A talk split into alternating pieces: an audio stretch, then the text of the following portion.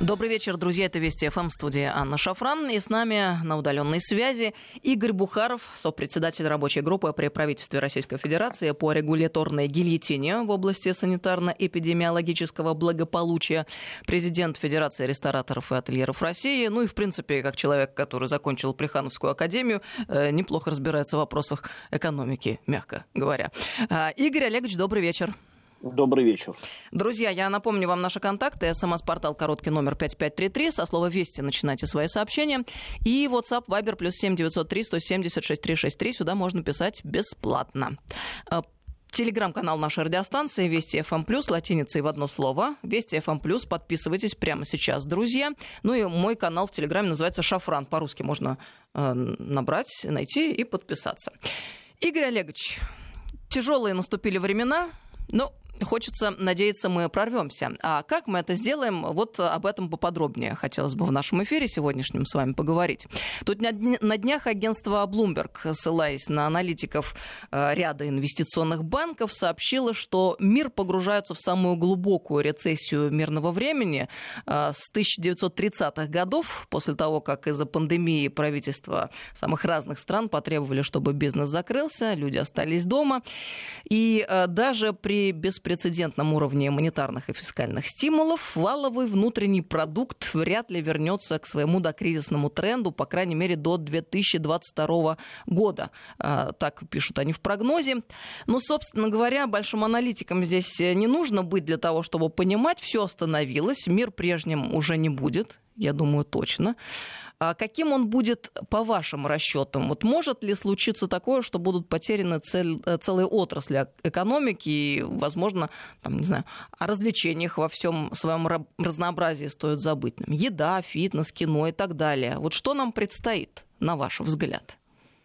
Ну, я думаю, что как до недавнего времени мы говорили, это было до войны и после войны, точно так же, я думаю, мы будем говорить, это было до коронавируса и после коронавируса.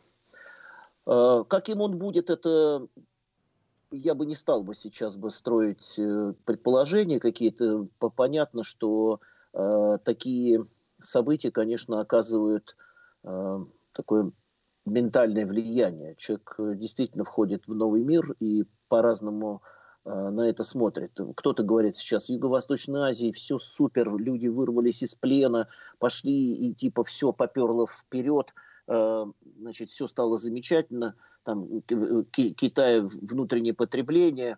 Мы другие, посмотрим. Это же не первый кризис, который на нашем веку. Да, вот я общаюсь с коллегами, в том числе вспоминали, как э, разваливался Советский Союз, восемьдесят восьмой год, э, начался кризис, тогда тоже сделали какие-то вещи, связанные э, с кооперативным движением, с частными э, возможностями э, людей, которые инициативные. Но это было поздно, это надо было делать раньше, как Китай. Э, вот, э, к сожалению, мы не успели, потом э, государство не смогло защитить это, ну и дальше потом все развалилось, мы это прекрасно помним. Просто когда Bloomberg говорит, что до двадцать второго года, я не сильно уверен. Э, выход из кризиса, э, значит, это процесс долгий. А когда порваны все связи, э, мы это наблюдаем, э, хотя, конечно, опыт у нас есть, э, вот этих предыдущих кризисов, но... В основном весь опыт был направлен на то, чтобы как спасти крупные монополии. Это видно. Вот. И сейчас там происходящая миссия, мы понимаем, опять будет поддерживать банки там, или сегодняшнее выступление там, Владимира Владимировича, когда он сказал, надо поддержать агрегаторов, которые э, занимаются доставкой э, значит, готовой еды. Вот очень интересно, так, каких всех агрегаторов, или только Яндекс.Деливери и, и как бы вот большие агрегаторы еще получат дополнительные деньги. В общем, понятно, что мир э, действительно изменится, но самое важное вот в измененном мире, это вопрос будет э, потребления, каким оно будет. Вот в чем вопрос. Как оно изменится? Э, ведь можно всегда говорить, вот у нас есть для вас предложение, а будет ли на него спрос, на это предложение? Будут ли готовы э, люди точно так же ходить по ресторанам и тратить эти деньги? Хотя, конечно, вот из предыдущего опыта мы прекрасно понимаем о том, что э, какие-то... Кто-то становится богаче, кто-то становится беднее. И если говорить о там, вот, тем, чем я занимаюсь там, всю свою жизнь, там, гостеприимством, да, гостинично-ресторанным бизнесом, то хорошие, хорошие, дорогие рестораны, они будут всегда востребованы. Будет жить э, Макдональдс, Бургер Кинг. Вот, а все опять средние, э, мы пытались это выстраивать еще с девяносто восьмого года, вот эти маленькие семейные рестораны, к сожалению, э, я думаю, что опять это нас отбросит назад. Но я прекрасно понимаю, что все равно предпринимательская инициатива есть. Например, молодежи, им вообще как-то не очень страшно, да, у них нету того опыта, который есть у меня, который говорит, что, там, как мне партнеры мои говорили, ну, давай бизнес откроем, давай бизнес. Я говорю, не время, не время, не время. Вот так все случилось, он говорит, ты знал. Вот, да. Я ничего не знал, я предполагал и просто всегда говорил о том, что, коллеги, если вы занимаетесь бизнесом, то это не вопрос вот этой вот, даже, даже если у вас маленький бизнес, да, вы должны четко понимать, какова нефть на рынке, значит, потому что повышенная цена э, дает дополнительные доходы, и начинаются инвестиции, создаются рабочие места, эти люди начинают ходить в ваш ресторан. Как, как, какие, если там, например, какие-то сбои э, там, в Соединенных Штатах или в Европе, потому что мы вступили в глобальный мир, мы уже в нем, и поэтому на нас все точно так же влияет. И, и было бы и, иллюзорно не замечать того, что гигантский долг э, по, по Соединенным Штатам все равно когда-нибудь обру, обрушит это. Вот потихонечку, мне кажется, коронавирус там пытаются за счет этого сдуть немножечко, но я э, как-то не сильно получается. Игорь Олегович, вы сказали, что несколько кризисов уже пережили. Это кризисы каких лет, вот, которые уже так как следует помните, через которые э, на собственном опыте прошлось, ты, пришлось ты, проходить? тысяча девятьсот восемьдесят восьмой год, тысяча девятьсот девяносто восьмой год, две тысячи восьмой, две тысячи четырнадцатый. И вот сегодня мы вступили э, в этот. Поэтому, но я могу сказать, что э, вот две тысячи восьмой был очень серьезным кризисом. Сколько да? лет выходили а, из него? Вот я просто помню, я тогда с Ищеевой разговаривал, он представлял такую страницу банковскую, как раз была таким их фронтменом, фронт, э, таким э, вещающим. Э, и я могу сказать, что я ей просто сказал, что мы будем выходить минимум четыре, а так шесть лет. Но по большому счету, вот, ну вот уже, скажем, там в две тысячи двенадцатом уже все стало нормально. А в две тысячи четырнадцатом случился опять вот эта история. И мы самое главное, что мы никак не выходим. Вот мы вышли из кризиса, и получается, мы перестаем опять совершенствовать свое налоговое законодательство, мы перестаем, перестаем совершенствовать свое... Э, Короче, как только закон... уходит фактор страха, у нас сразу как-то да. приостанавливается деятельность активная. Да, это правда так, потому что, по большому счету, это должно было бы дать возможность бы наоборот сегодня...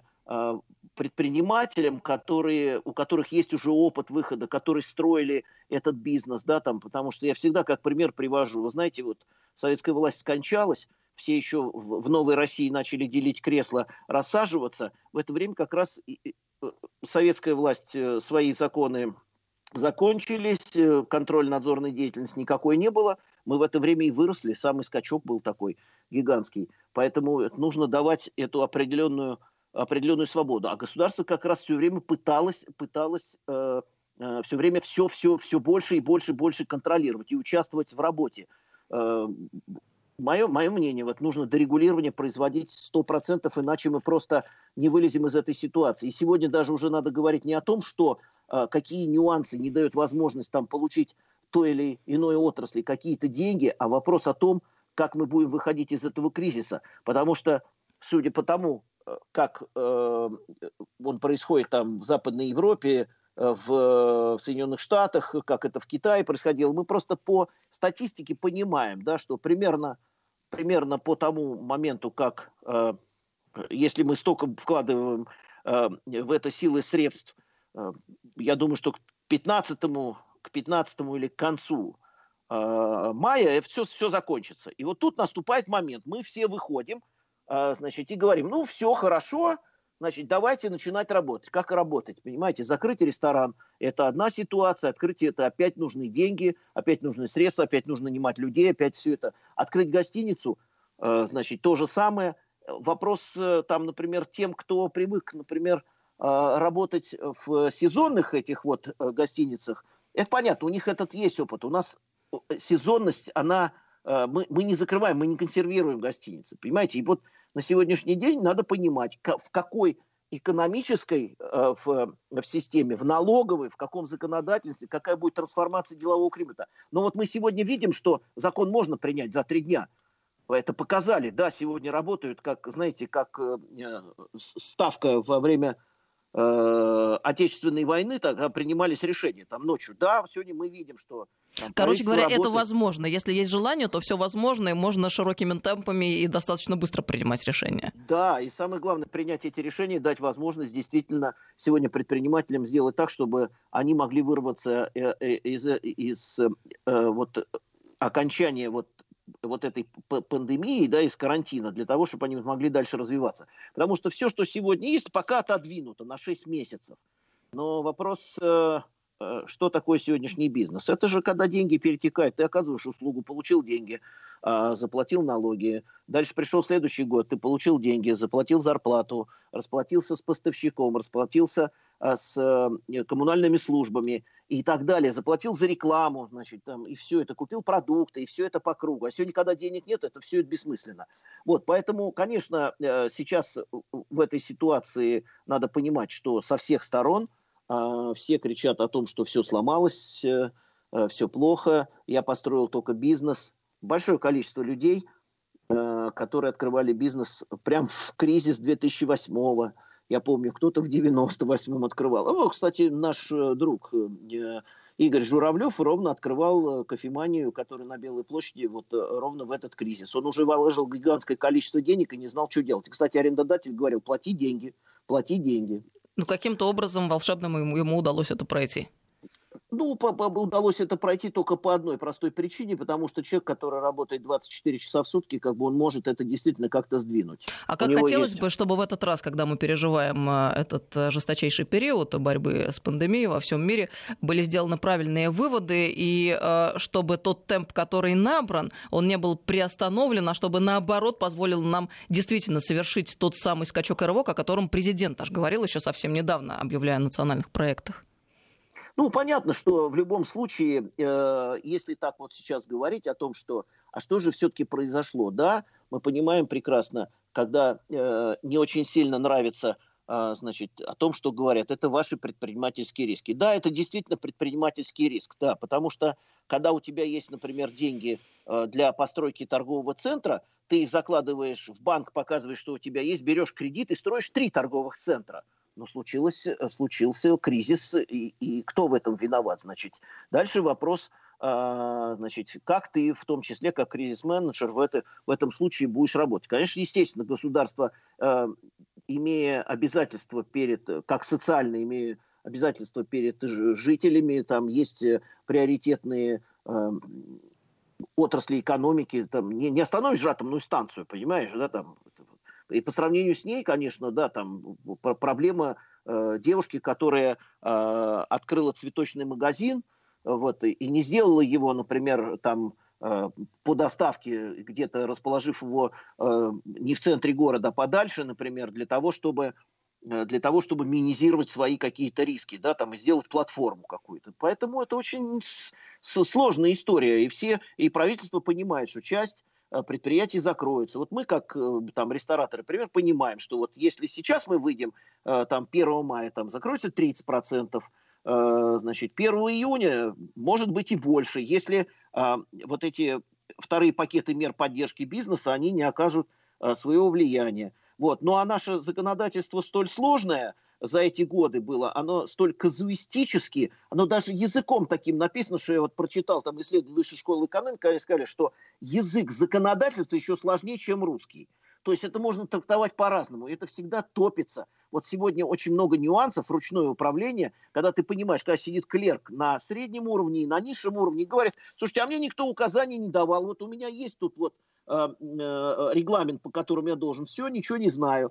Там, например, сегодня блокируются счета там, по, по определенным э, правилам, и мы понимаем это прекрасно, но это нужно снимать, потому что если тебе еще в этой ситуации сейчас заблокировали счет, когда все закрыто, это автоматом происходит, ты просто ничего вообще не сможешь сделать. Ты не сможешь заплатить налоги, ты не сможешь заплатить зарплату, ты не сможешь снять свои деньги, которые у тебя там есть, и все.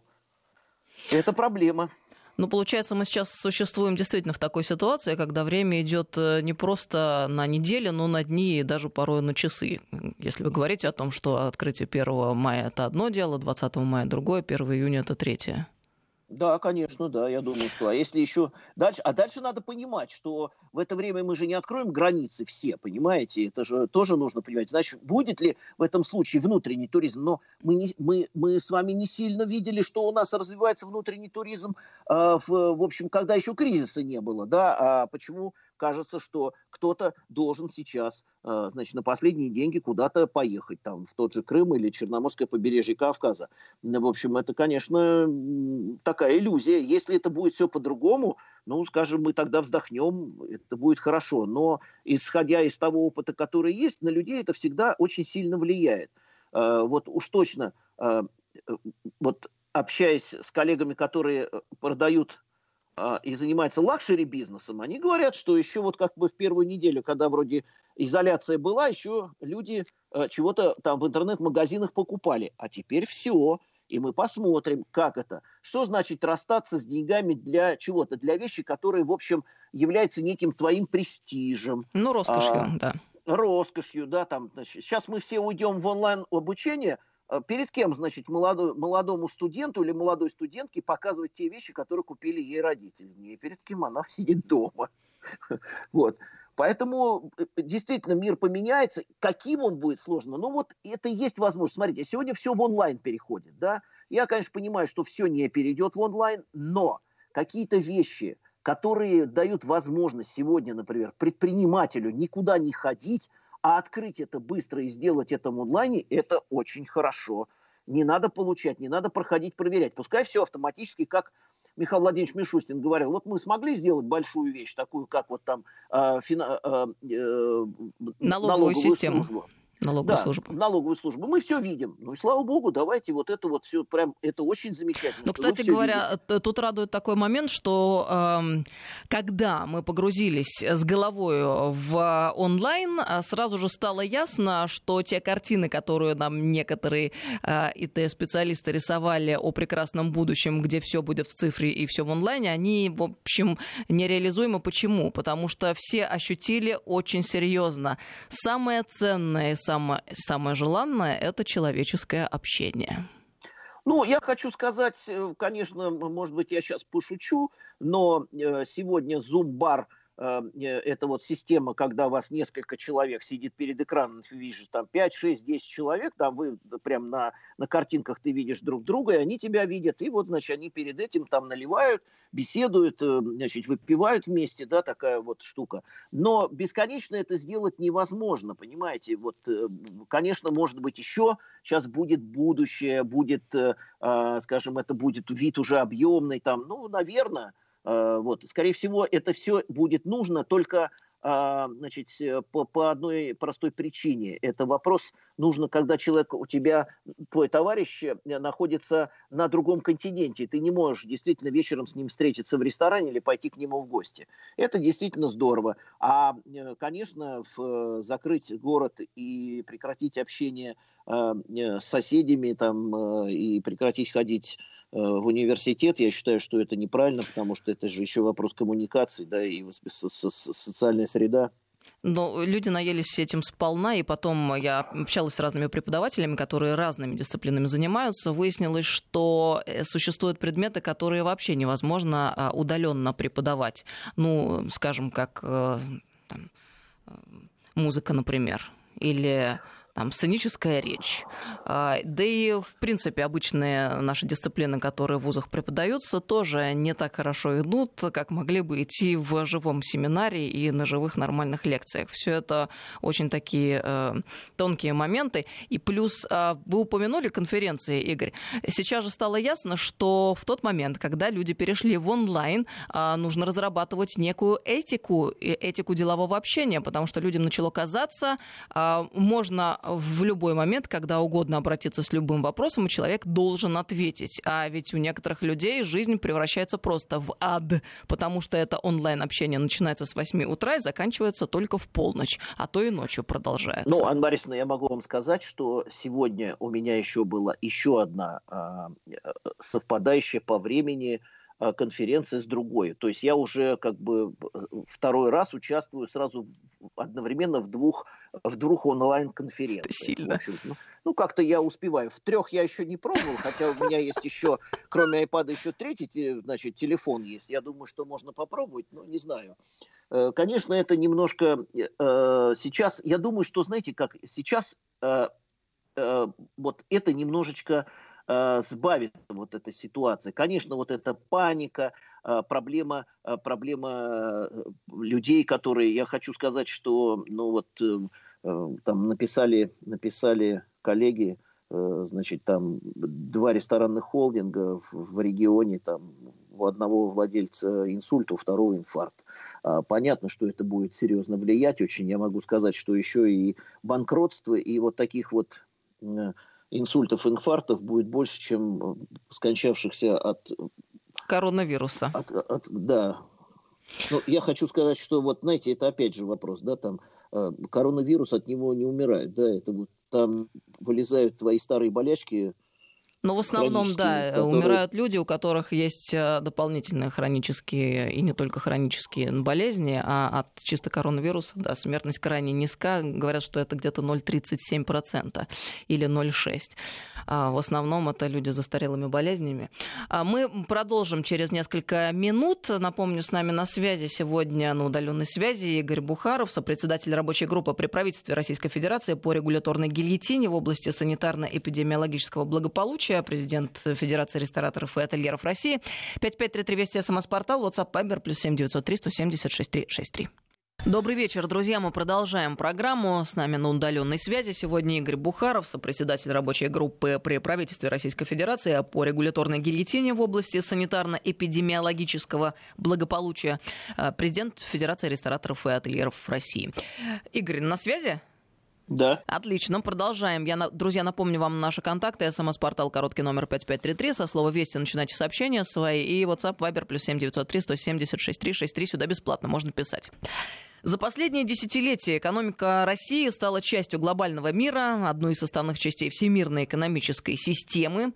Развивалась по лекалам, ну, в общем, так называемой либеральной модели. А вот о начавшемся глобальном кризисе этой модели экономисты, самые разные, и отечественные, и зарубежные, говорят же не один год уже. Вот что это означает для нас, Игорь? Начались разговоры о госплане, вспоминают рост экономики тысяча девятьсот двадцать девятого — пятьдесят пятого годов, пятилетки с привлечением иностранных специалистов, сталинские артели. И вот вы лично говорили о необходимости новой экономической политики. А в чем должна быть ее суть? Что это за новая экономическая политика? Ну, смотрите, конечно, это такой лозунг, когда общаешься с коллегами, кто-то вспоминает, что у него историческая образование, начинает рассказывать, вот, это был кронштадтский мятеж, там, я говорю, послушайте, друзья мои, давайте, это же не пример, что нам нужна новая экономическая политика по, по системе а, тысяча девятьсот двадцать первого года. Тогда были свои задачи. Посчитайте это лозунгом, да, что он за собой несет.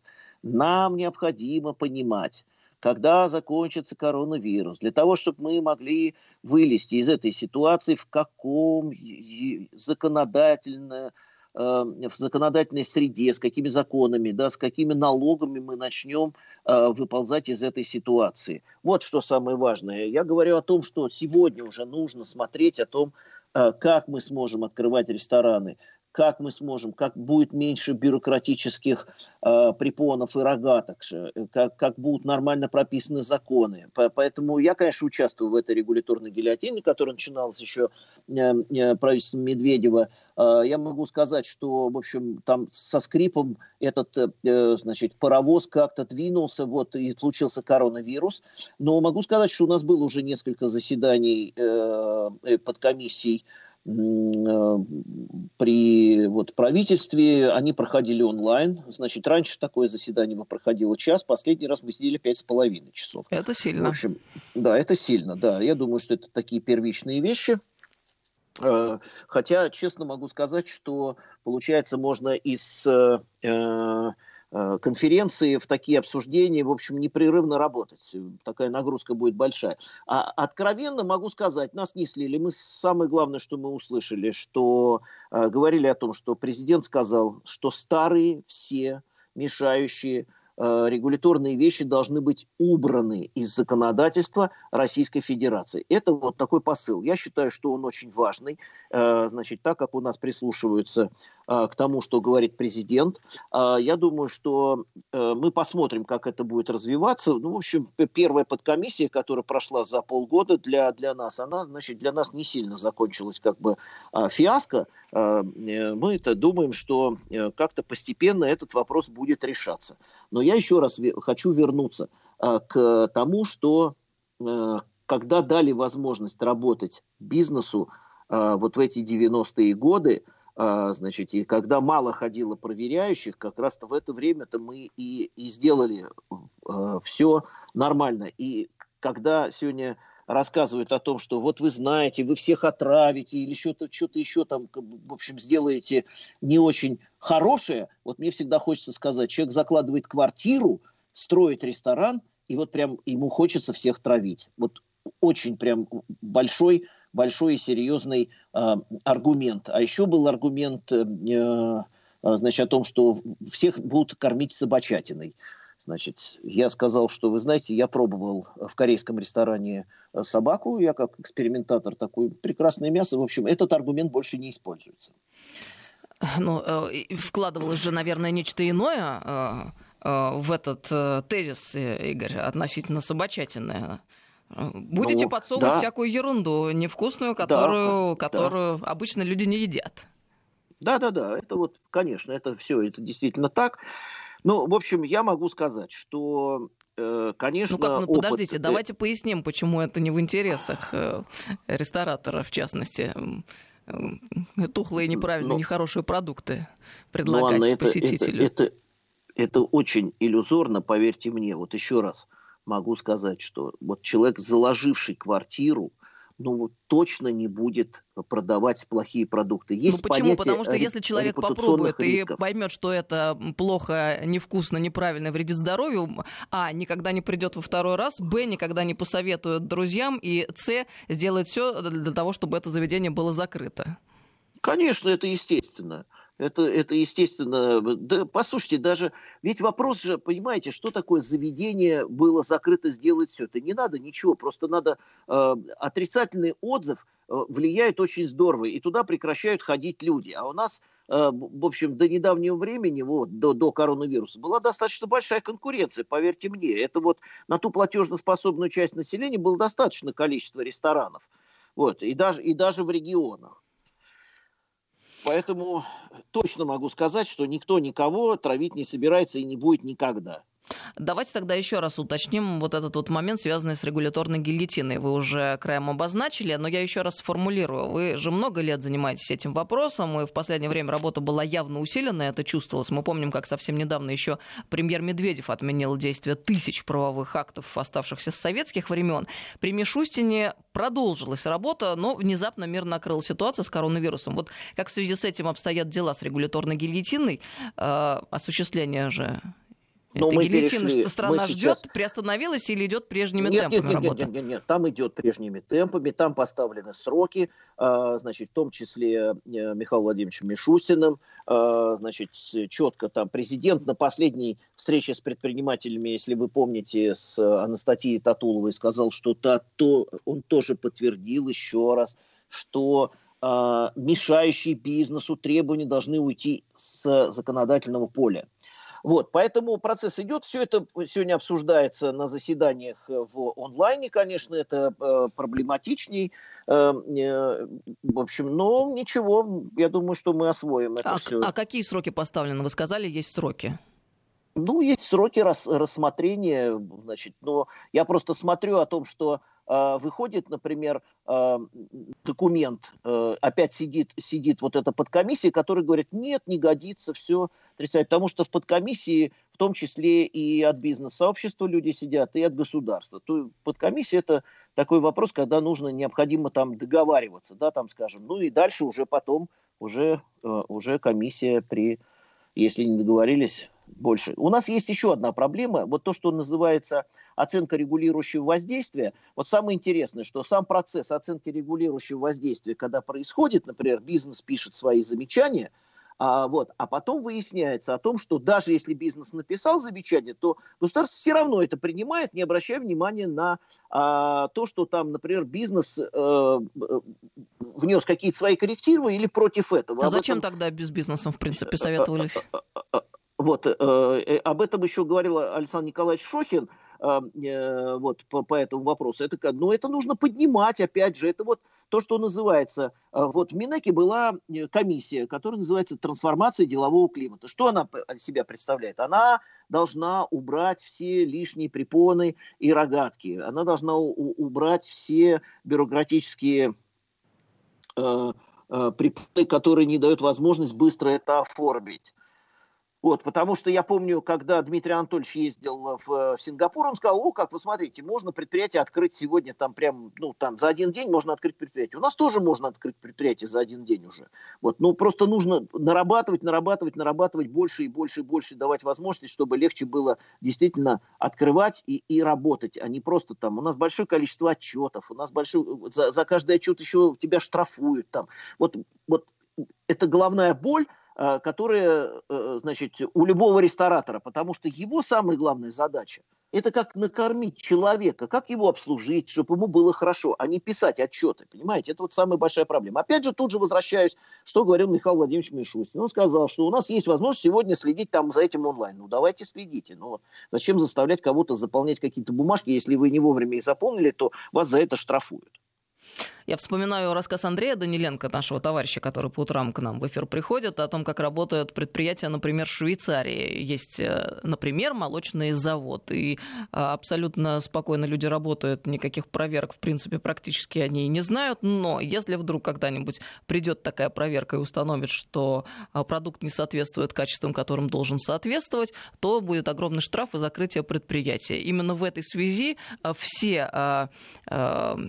Там производители заинтересованы в том, чтобы все было как следует сделано, чтобы продукт соответствовал всем требованиям, и никому даже в голову не придет мухлевать, потому что потом мало не покажется, если вдруг э, будут установлены какие-то нарушения. Но при этом работают абсолютно свободно, никто никого не мучает проверками этими. Я вот не понимаю, почему нам нельзя этот опыт перенять, учитывая, что он не так сложен. Ну, у нас, понимаете, вот работа Ленина, значит, где он писал «Дикий капитализм», «Монополистический», «Государственно-монополистический». Да, там вот мы прекрасно, мы проходим эти все стадии. Вот когда государство хочет в том числе и управлять и даже мелким бизнесом. Какой смысл в этом? Я не вижу. Государство должно заниматься своими глобальными задачами, геополитикой, да. Вот, а поэтому это такая проблема очень серьезная на сегодняшний день, когда там пытаются там, мучить мали- маленького ресторатора, у которого ресторан там на, на, пять, на пять столиков, понимаете, и, и диктовать ему какие-то условия. Там, зачем? Хорошо. Там, во, все, во всех, стран, во всех странах есть... Определенный, определенный уровень, когда э, ты э, там работаешь, э, э, достигаешь какого-то товарооборота, к тебе вообще никто не приходит. А... поступает нам, и мне в частности, много писем сейчас. Вот я действительно вижу эту динамику. Их гораздо больше по сравнению с тем, что было до коронавирусной эпохи. Я хотела бы зачитать одно из них и попросить вас, Игорь, чтобы вы прокомментировали, как человек, который в бизнесе очень давно и работает с правительством, и с разными органами власти, вот как обстоят дела и что делать. Письмо прислал Дмитрий Суханов. Я зачитаю вам, друзья. Привык всегда рассчитывать только на свои силы, но в данной форс-мажорной ситуации был очень рад объявленным мерам господдержки для предпринимателей. Но, к сожалению, все оказалось не так радужно. Немного о предприятии моем. В две тысячи восемнадцатом году организовал производство дизайнерской посуды ручной работы в Московской области. Производство начинали с нуля, инвестировал достаточно большие деньги в современное оборудование, в обучение персонала. Стараемся давать возможность молодым людям реализовать себя, платить белую зарплату со всеми отчислениями, все налоги. Сейчас штат сотрудников пятнадцать человек. В данной отрасли мы практически единственный такой производитель. Есть небольшие семейные мастерские, но именно производителей с наемными сотрудниками и большой производительностью можно посчитать на пальцах одной руки. Нашими основными клиентами являются рестораны. В основном все поставщики для ресторанов везут посуду из Китая, Великобритании и других стран ЕС. За два года постепенно заявили о себе на рынке и так далее. Но в данный момент все рестораны остановили закупки, наши обороты упали до нуля. Одна из торговых сетей, где продается наша продукция, перестала платить. Услышав послание президента и про кредиты для зарплат, для выплаты зарплат, я сразу обратился в банк вэ тэ бэ, в котором мы обслуживаемся. Дней десять мне говорили, что еще идут консультации, и только вчера мне прислали письмо: в кредите по госпрограмме отказано, потому что у меня нет зарплатных карт для сотрудников. А так как коллектив в данный момент небольшой, то я не стал открывать зарплатный проект, перевожу сотрудникам на их действующие карты для их же удобства. Хотя банк прекрасно видит, кому я перевожу деньги, и в случае нецелевого использования кредита можно заблокировать транзакцию. В итоге вместо кредита под ноль процентов мне предложили оформить кредит под проценты. Я предложила сейчас открыть зарплатный проект, на что мне ответили, он должен был быть оформлен до первого января две тысячи двадцатого года. То есть по факту госпрограмма озвучена, но работает не так, как хотелось бы. Так-так-так, вот мы реальные производители, не перекупщики. На данный момент я не уволил никого, а просто ищу варианты найти деньги, чтобы выплачивать зарплаты, пока предприятие простаивает. Вот что делать человеку в данной ситуации? Ну, что я хочу сказать. В девяносто восьмом году, значит, в своем предприятии, вот мы с своим партнером, например, больше чем год вообще не получали а, никаких дивидендов и даже не получали зарплату. Мы сохранили свой коллектив, пытаясь как бы сохранить свой бизнес. Больше года. Вот.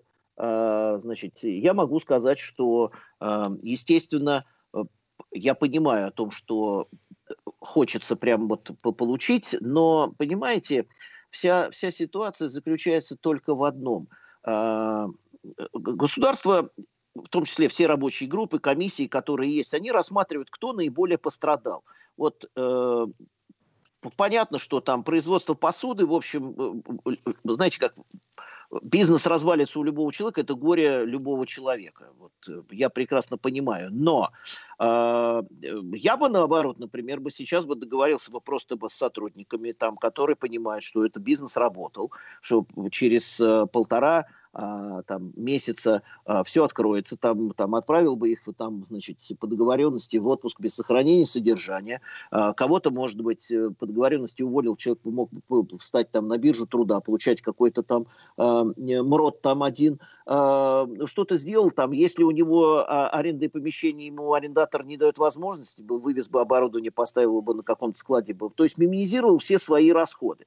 Но надо тоже понимать, а, а вот он собирался от того, что вот он сделал уникальный продукт, и он казалось, что у него теперь все его будут брать, надо было изучать рынок там. Может быть, это цинично сейчас звучит, да, там, но э, для ресторатора, может быть, важнее была вот эта более дешевая посуда, более качественная, и, по, по, например, по меньшей цене. А вот та, которая дизайнерская, понимаете, может быть, она плохо мылась, может быть, она чаще билась там, или там была подвержена тому, что у нее сколы, или что-нибудь еще. Я пока не буду говорить ничего. Но просто когда ты идешь на рынок, нужно его четко, правильно изучить. Вот, поэтому я думаю, что ничего сложного не случится. Нужно сделать все вещи, связанные сегодня с минимизацией своих расходов, договориться со своими контрагентами, взять паузу, подождать, пока откроется. Вот. Из Китая, я думаю, сейчас, сейчас возить ничего не будут в связи с коронавирусом. Вот тут как раз и наступает момент, когда он может пойти и сказать, а сейчас будет большое количество а, а, ресторанов перераспределяться, будут меняться люди, значит, кто-то будет чего-то делать, там, кому-то понадобится такая посуда. Но нельзя забывать, что еще есть большое количество так называемой вторичной посуды, которая осталась в закрытых ресторанах, которая будет точно так же реализовываться по минимальным ценам. Это тоже проблема. Это проблема любого кризиса. Ну и законсервировать такое производство тоже проще, чем, скажем, производство, связанное с едой. Наверное, так, да? Конечно. Конечно, естественно, ты все закрыл, понимаете, это вот ресторан сложно открыть, потому что, значит, там та, те продукты, которые до этого были куплены, а потом, когда объявили, что в рестораны больше никто не ходит, они остались у тебя, ты должен за них расплатиться, тебе никто не говорит, а они уже, у них срок хранения вышел, значит, они уже испортились, их нужно еще и утилизировать, то есть на это еще деньги потратить. Вот, но я бы, я бы не отчаивался, понимаете, потому что я, прошедший через вот этот пятый кризис в моей жизни, я понимаю, что в этом случае всегда есть такая, значит, возможность еще двинуться вперед. Я бы смотрел бы с оптимизмом, бы как раз бы вперед бы и пытался бы просчитать, а что нужно сегодня будет для рынка. Но тут нам разные сообщения люди присылают. Вы не поняли, друзья, по поводу увольнения. Это сделано с тем, чтобы делается в некоторых случаях, с тем, чтобы человек мог пойти на биржу труда, встать на учет и получать пособие, если ситуация, например, такова, что невозможно получить кредит на выплату зарплаты, а денег на выплату зарплаты нету. Ну, есть разные варианты развития событий. Поэтому... Это, это вопрос договоренности. Сегодня нам всем нужно договариваться. Нам нужно договариваться с арендодателем. И арендодатель тоже должен понимать, что завтра, если ты развалишься и уйдешь, то на твое место еще никто не придет. Это тоже очень иллюзорно. Понимаете, вам нужно договариваться с поставщиком продуктов, поддержать его в этом смысле. Да? Вот. И, например, сейчас делать не так, чтобы он товарный кредит вам давал на две недели, и вы оплачивали позже. Да? Например, платить ему вперед для того, чтобы он мог получить возможность купить эти продукты и дальше запустить свою логистическую цепочку. Вот, вам нужно договариваться, в том числе, значит, с, значит, с вашими работниками, что самое важное. Потому что если вы сохраните свой коллектив, и они, кто с вами прошел, прошел э, жизненный путь и не первый, и не первый э, кризис, они тоже понимают, что, значит, кризис девяносто восьмого выдержали, две тысячи восьмого выдержали, четырнадцатого выдержали, значит, есть возможность получать. Потом, что ты не будешь бегать по рынку, искать себе рабочее место, а гарантированно будет, значит, там у тебя рабочее место. Да, нужно вместе со своим работодателям попытаться вылезти из этой ситуации. Есть еще сообщение интересное. Добрый вечер. Работал долго в надзорном органе. Большая часть проверок — это внеплановые проверки на основании обращения граждан. По сравнению с ними плановые проверки — капля в море. Большей части сотрудников занимаются жалобами совсем не хочется. Основной работой времени заниматься некогда. Именно мониторинг и предотвращение правонарушений. Получается только карать, что все в надзорном органе понимают, но против пятьдесят девятого ФЗ о рассмотрении обращений и двести девяносто четвёртого ПП РФ, не знаю, что такое, о проверках не особо поплывешь. Внеплановые проверки по обращениям граждан занимают восемьдесят процентов полезного рабочего времени, а на основную деятельность времени не остается. пятьдесят девятый ФЗ пересмотреть нужно и двести девяносто четвёртый ПП. Флешмоб и массовые вбросы просто парализуют работу исполнителей. Кроме права должна появиться и ответственность. С уважением, Виктор, Москва. Да, да, согласен с Виктором, потому что я могу еще сказать, что э, это еще есть нездоровая конкуренция, когда на твое заведение начинают писать э, конкурент твой, делая так, чтобы оно закрылось, да, но еще плюс к этому есть определенное количество жителей, которые занимаются потребительским терроризмом, ну и есть, конечно, еще и проверяющие, которые пишут сами э, такие значит, жалобы для того, чтобы зайти в это предприятие и получить свою, значит, мзду. Буду честным. И это вам скажет любой человек, там, сегодня, который за эти годы смотрел, как это все происходит. Так что вот такая история. У нас двадцать секунд остается до конца программы. Ну что, мы прорвемся все-таки, Игорь Олегович? Смотрите, я, значит, точно вам могу сказать, что э, страшнее, например, чем после Второй мировой войны не было. Значит, мы смогли это все выдержать. Значит, развал СССР тоже страшный. Разорванные связи, не было возможности. Люди начали ездить, привозить. Помните, челноки ездили, что ли? Значит, я могу сказать, мы выйдем из этой ситуации. Просто нужно сейчас, основываясь на этом опыте, потихонечку, значит, выдохнуть, осмотреться и думать, чем ты будешь заниматься ближайшие несколько лет для того, чтобы нормально работать, зарабатывать, содержать семью и чтобы все было хорошо. Спасибо. Игорь Бухаров был с нами сегодня на удаленной связи, сопредседатель рабочей группы при правительстве Российской Федерации по регуляторной гильотине в области санитарно-эпидемиологического благополучия, президент Федерации рестораторов и ательеров России. Игорь, спасибо. До новых встреч. Друзья, всем доброго вечера.